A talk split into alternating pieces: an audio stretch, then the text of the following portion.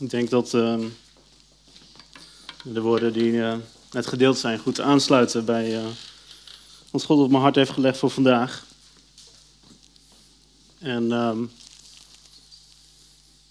de titel die ik aan mijn uh, preek heb gegeven, uh, het is niet een uh, statement dat het de waarheid is, maar misschien kunnen we hem, uh, kan ik hem al klikken. Life isn't fair. Het leven is niet eerlijk. En um, toen ik dat invoerde in Google, toevallig, toen kwam, uh, kwam ik het volgende plaatje tegen.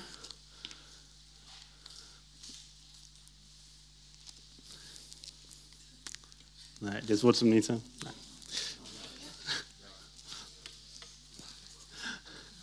Dingen die me geleerd hebben dat het leven niet eerlijk is. Staat erboven. En uh, ja, het grootste gedeelte is uh, Mario Kart. Uh, voor degenen die niet weten wat Mario Kart is, het is een, uh, een spel, een racespel. En er zitten bepaalde elementen in die ervoor kunnen zorgen dat, ondanks dat je echt heel goed erin bent en echt de hele ra- race al eerste staat, dat je vlak voor de finish alsnog laatste wordt. En dat is frustrerend. Um, ja, we lachen er natuurlijk een beetje om. Maar um, ja, het kan best zo zijn dat je rondloopt met deze gedachte van het leven is niet eerlijk. Dat er bepaalde periodes in je leven zijn dat je denkt van ja, maar het leven is niet eerlijk. Het voelt niet eerlijk. En um, ja, zelfs wij hier als christenen kunnen die ervaring hebben. Dat we zeggen, God, hoe kan dit nou? Hoe kan dit nou uh, gebeuren in mijn leven? Waarom gebeurt dit? Ik snap er helemaal niets van. En ja, de aanleiding van dit onderwerp was dat ik aan het lezen was in Matteüs elf. En um, ja, daar stuurt Johannes, Johannes de Doper, die stuurt zijn discipelen naar Jezus toe met een specifieke vraag. Um, maar voordat we daar naartoe gaan, wie was Johannes ook alweer? Hè? Johannes was de, de neef van Jezus. En ja, net zoals bij Jezus was Johannes, geboorte was ook aangekondigd door een engel. En Johannes die was geroepen om profeet te zijn. Om de, voor de Heer, voor Jezus uit te gaan, om de weg voor hem klaar te maken. Dat is een belangrijke taak. En hij wordt ook wel Johannes de Doper genoemd, omdat, ja, doordat hij de boodschap van God predikte en daarbij mensen opriep om zich te laten dopen. En veel mensen die deden dat ook. En uh, ja, wat was zijn boodschap dan? Zijn boodschap was dat de, de lang verwachte Messias, de verlosser, de nieuwe koning van de Joden, die was nu eindelijk gekomen. En hij gaat de boel rechtzetten. En Gods nieuwe wereld, zijn koninkrijk is aangebroken. Dus bekeer je en laat je dopen. Nu was er in die tijd al een, uh, een koning van de Joden. En uh, die meneer die heette uh, Herodes Antipas.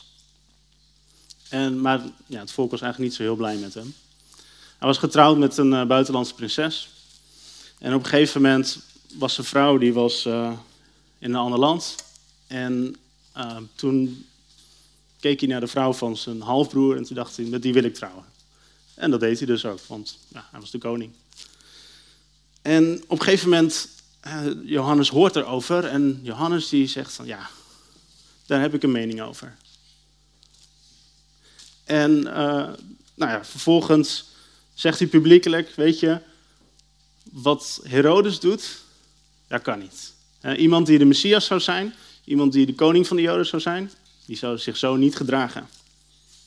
Maar ja, Herodes was natuurlijk wel de koning op dat moment. En hij liet zich natuurlijk niet zomaar publiekelijk te kijk zetten. Dus besloot hij om Johannes te laten arresteren en in de gevangenis te gooien. En um, ja... daar begint eigenlijk ons verhaal. En nou, tussen de tijd dat Johannes gearresteerd is en in de gevangenis gegooid en de tijd van uh, Matteüs elf zit ongeveer, nou ja, misschien een paar maanden, misschien zelfs wel twee jaar. En misschien kunnen we even naar, de, naar die dia toe. Yes. Matteüs elf. Toen Johannes in de gevangenis over het optreden van de Messias hoorde, stuurde hij enkele van zijn leerlingen naar hem toe met de vraag, Bent u degene die komen zou? Of moeten we een ander verwachten? En ik vond dat eigenlijk altijd een beetje een, een beetje een rare vraag van Johannes. Johannes wist toch wie Jezus was? Hij profeteert over Jezus. Hij profeteert over de Messias.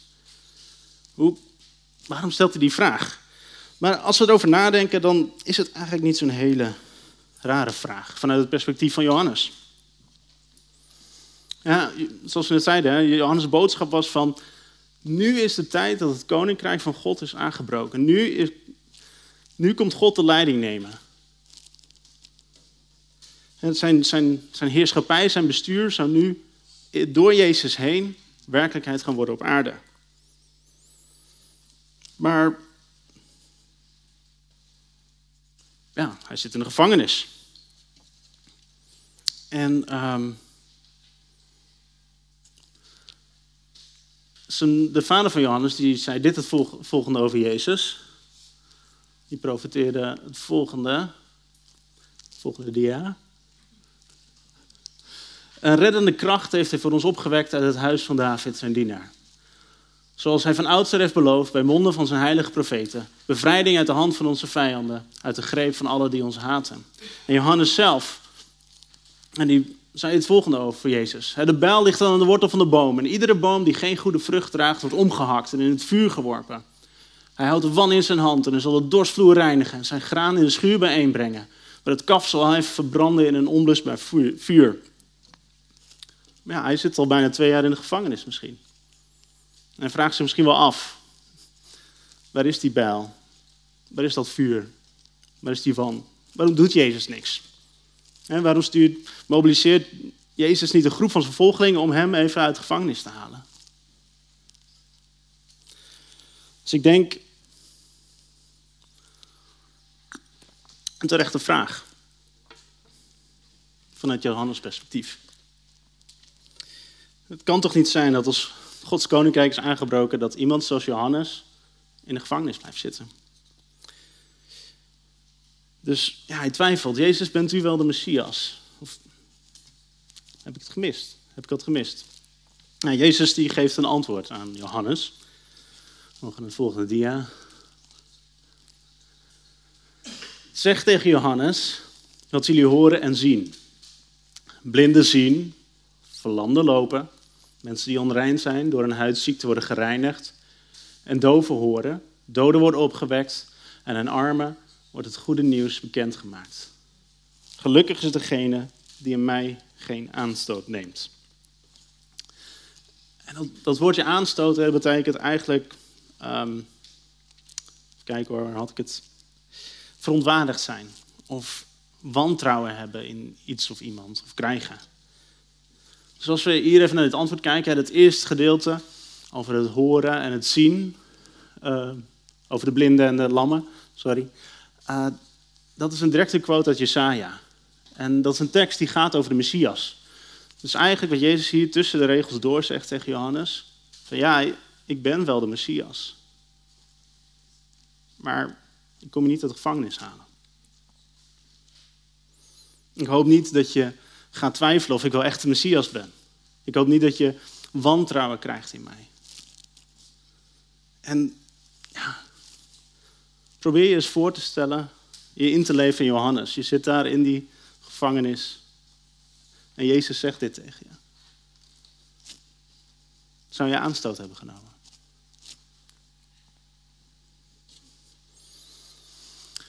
Nou, de discipelen van, van Johannes zijn natuurlijk niet de enigen die dit horen. Er staan allemaal mensen om hem heen. En die horen dit ook. En die hebben daar ook een mening over. Want hun keken best wel op tegen Johannes. Johannes was wel echt een beetje hun, uh, hun superster in die tijd.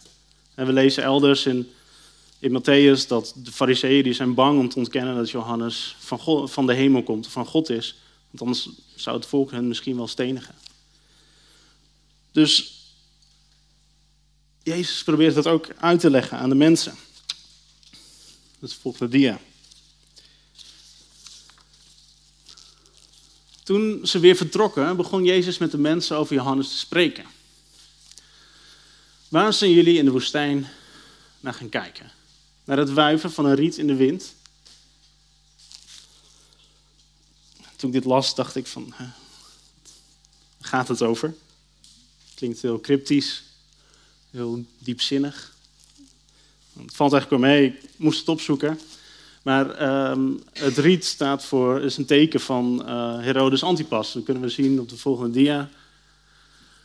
Uh, dit is een munt uit de tijd van Jezus, uh, van Herodes Antipas. En we zien daar een, uh, een riet op. Dat was zijn teken. En als uh, ja, Joodse koning kon je natuurlijk niet een afbeelding van jezelf op de munt gaan zetten, hè, want dat was verboden.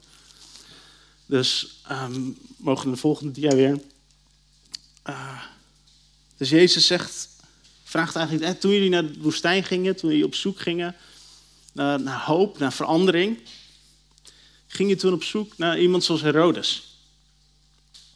Of misschien, naar het volgende vers, naar iemand um, die rijk is, succesvol is.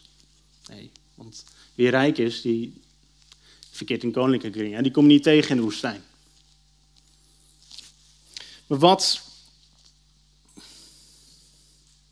Um, sorry. Misschien een profeet. Ja, zelfs meer dan een profeet. Dus hij is degene over wie geschreven staat. Let op, ik zend mijn bode voor je uit. Hij zal een weg voor je banen. En ik verzeker jullie, er is onder allen die uit een vrouw geboren zijn nog nooit iemand opgetreden die groter was dan Johannes de Doper. Dus Jezus bev- ja, zegt hij eigenlijk tegen de omstanders... Johannes, die hoort echt bij mij. Hij hoort echt bij het Koninkrijk van God. En dat hij daar zit, betekent niet dat hij iets slechts heeft gedaan. Betekent niet dat, we hem, dat ik hem, um, dat ik niet bij hem wil horen of hij, dat hij niet bij mij hoort. En ja, misschien dachten mensen wel van, ja, maar als Jezus zelfs niet Johannes helpt, hè, zo'n ontzettend belangrijk persoon in het Koninkrijk van God, wat, wat voor hoop is er dan voor mij in het Koninkrijk van God, in Gods nieuwe wereld? Dan zegt Jezus het volgende, hè, laatste zinnetje. Maar in het Koninkrijk van de hemel is de kleinste nog groter dan hij. Dus Jezus zegt tegen de mensen, hey, wees niet bang. Er is hoop voor jou in Gods nieuwe wereld. Want in Gods nieuwe wereld is zelfs de minste, de kleinste, groter dan Johannes. Hiermee zegt hij eigenlijk hè, dat het, het Koninkrijk van God, hè, dat hangt niet af. Het, is, um, het doorbreken ervan hangt niet af van de grote der aarde, van de Herodesen, van de rijken, van de mensen die succesvol zijn. Het is voor en door mensen, gewone mensen, zoals jij en ik. En zelfs niet van de profeten van God hangt het af. Het zijn voor mensen die de boodschap van God aanvaarden en geen aanstoot nemen aan hoe God dingen doet. Of hoe dingen werken in die nieuwe wereld. En ja, soms, of misschien vaak, begrijpen we niet waarom God bepaalde dingen wel doet of niet doet. En ergens weten we en proclameren we, hè, God, u kan het. Maar toch zien we het niet gebeuren.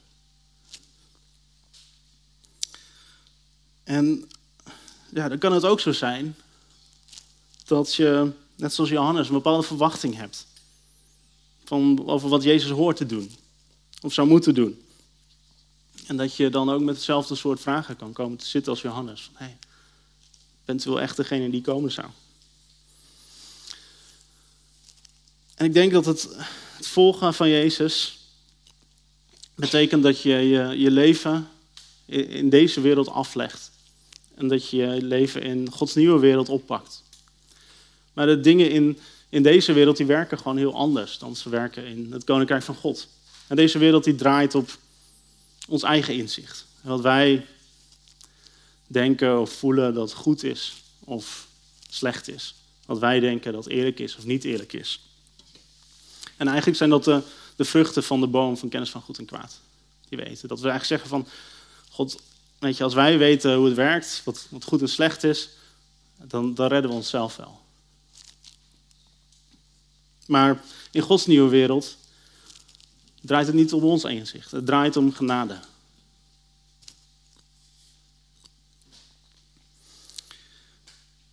En dat is eigenlijk de boom van het leven. Dus ja, wil je leven in Gods nieuwe wereld, in Gods koninkrijk...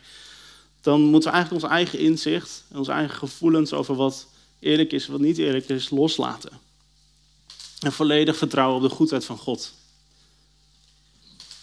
En als ik dat zo zeg, dan klinkt dat heel makkelijk natuurlijk. Dat besef ik me ook. En um, het kan ook best heel moeilijk zijn.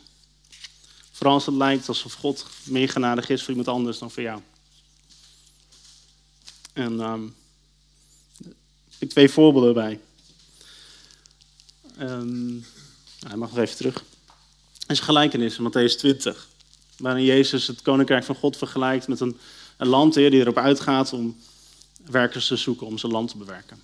En hij vindt een paar mensen en hij zegt tegen hun, nou, voor honderdvijftig euro kom je de hele dag voor me werken. Dat is goed, dus die mensen die, uh, die gaan aan het werk. En dan later op de dag, om negen uur en om twaalf uur en om drie uur, gaat die landheer nog een keer op, op zoek naar mensen. En hij zegt ook tegen hun van, hé, hey, kom voor me werken. En weet je, de vergoeding, het salaris, maak je geen zorgen, het zal rechtvaardig zijn. En dan op het laatst van de dag, dan uh, het laatste uur van de werkdag, gaat hij nog een keer op uit. En hij vindt nog men, meer mensen.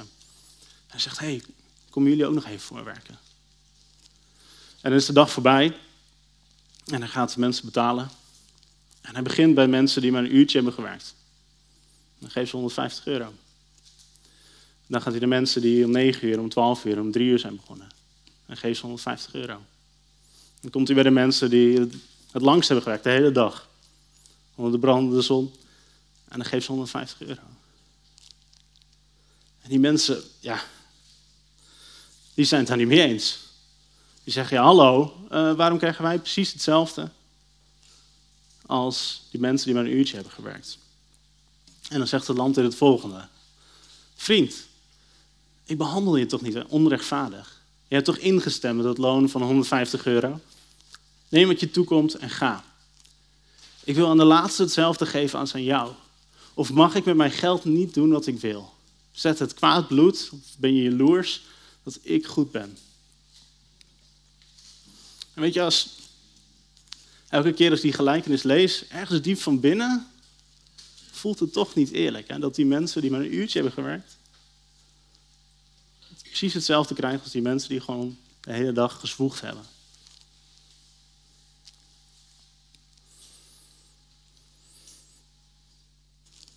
En dat is mijn ja, verdraaide gevoel van wat, wat eerlijk is.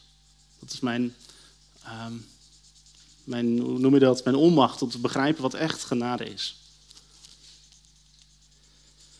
Een tweede voorbeeld, dat is, uh,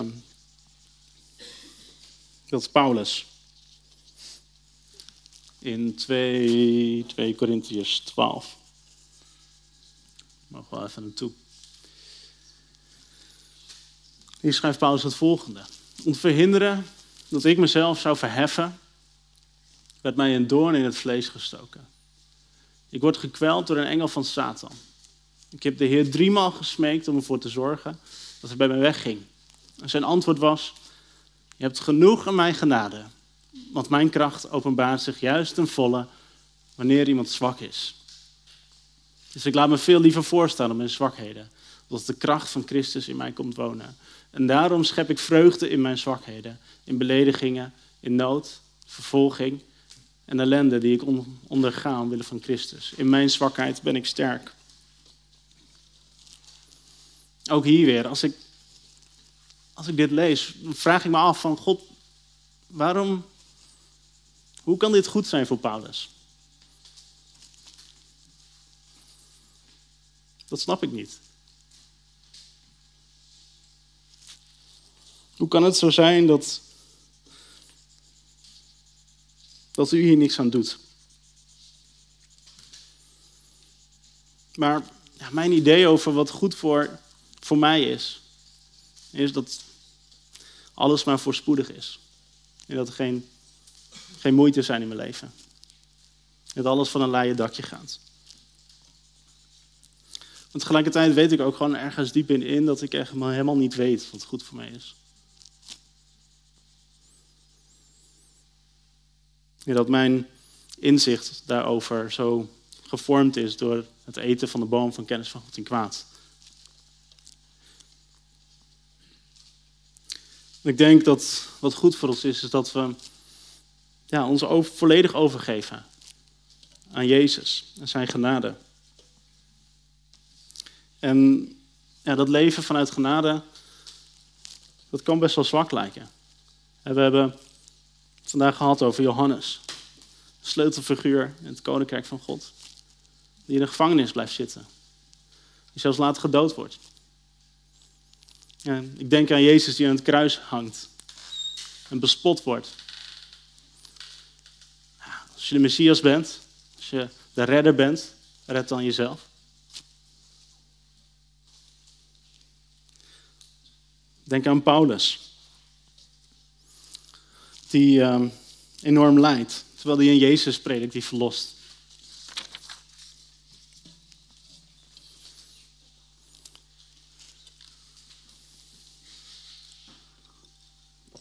Het punt wat ik vandaag probeer te maken, of wil maken, is dat in het volgen van Jezus, dat we bepaalde situaties terecht kunnen komen die we niet begrijpen.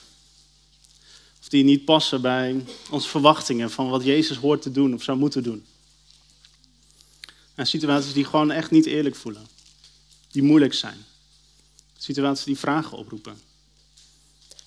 Of twijfel zaaien in ons hart. En weet je, Jezus veroordeelde Johannes niet voor zijn vraag. Hij zei niet van, nou, dat mag je niet vragen.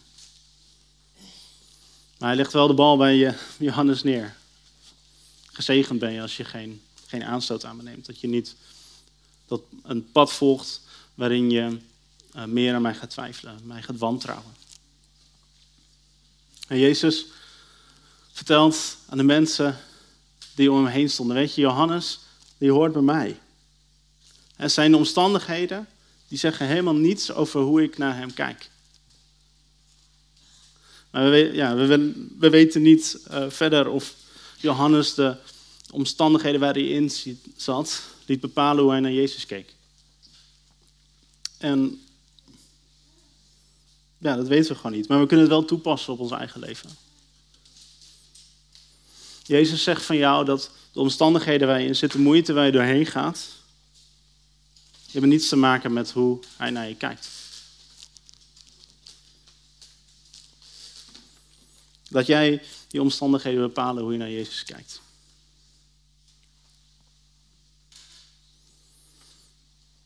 En ik denk dat ja, we net zoals als Paulus, als we blijven vertrouwen op God, hè, dat die zwakte in ons leven onze kracht zal worden, zal zijn. Weet je, Jezus heeft jou lief. Hij heeft jou echt lief. Er is geen twijfel aan. Dat herdenken we straks ook weer met het avondmaal. En Jezus die, die nodigt je uit aan de tafel straks. En besef me ook wel dat als je in zo'n situatie zit nu, dat misschien niets van wat ik zeg het makkelijker maakt. Maar ik ken wel een persoon die het makkelijker kan maken. En die persoon zegt het volgende aan het einde van Matteüs elf. Kom alle bij mij, die vermoeid zijn en onder lasten gebukt gaan. En ik zal jullie rust geven. Neem mijn juk op je en leer van mij. Ik ben zachtmoedig en nederig van hart. En dan zullen jullie werkelijk rust vinden. Want mijn juk is zacht en mijn last is licht.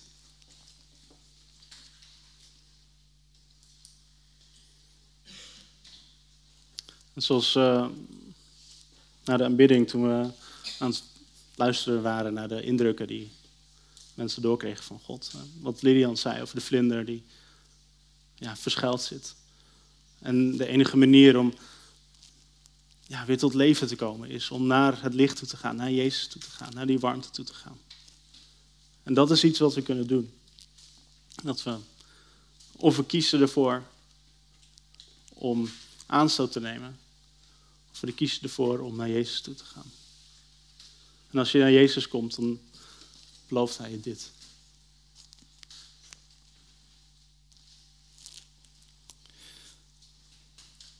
Dus we gaan zo beginnen met het, uh, met het avondmaal. De kinderen mogen eventueel gehaald worden uit uh, een seintje gegeven worden, dat ze kunnen komen. En ik ga afsluiten met een, uh, met een gebed.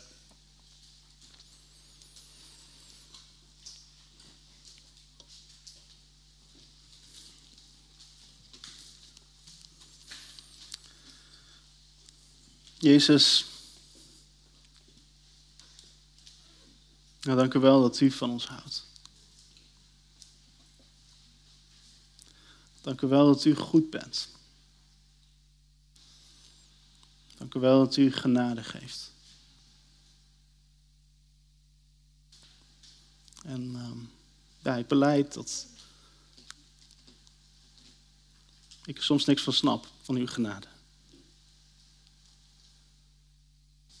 Het ene moment dat ik er zo diep van de indruk kan zijn en zo ontroerd door kan zijn. En het andere moment dat het ja, gevoelens kan oproepen van, ja, dat is toch niet eerlijk. Waarom hij wel, waarom ik niet? Maar ja, we willen bij u komen vanochtend. We willen van u leren wat genade is.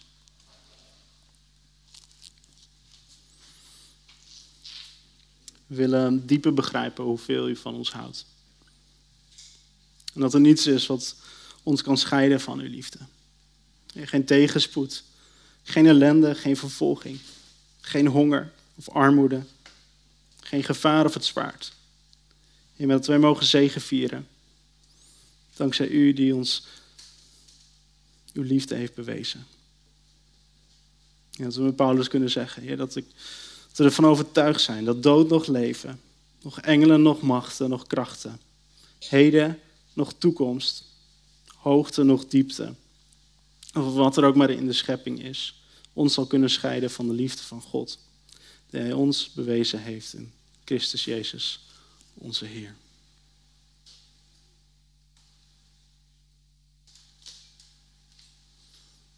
En tegelijkertijd, Heer, dat... nou, wil ik bidden voor de mensen die echt um, in een moeilijke situatie zitten. Heer, dat u, dat u uitkomst biedt. Heer, dat u verandering brengt.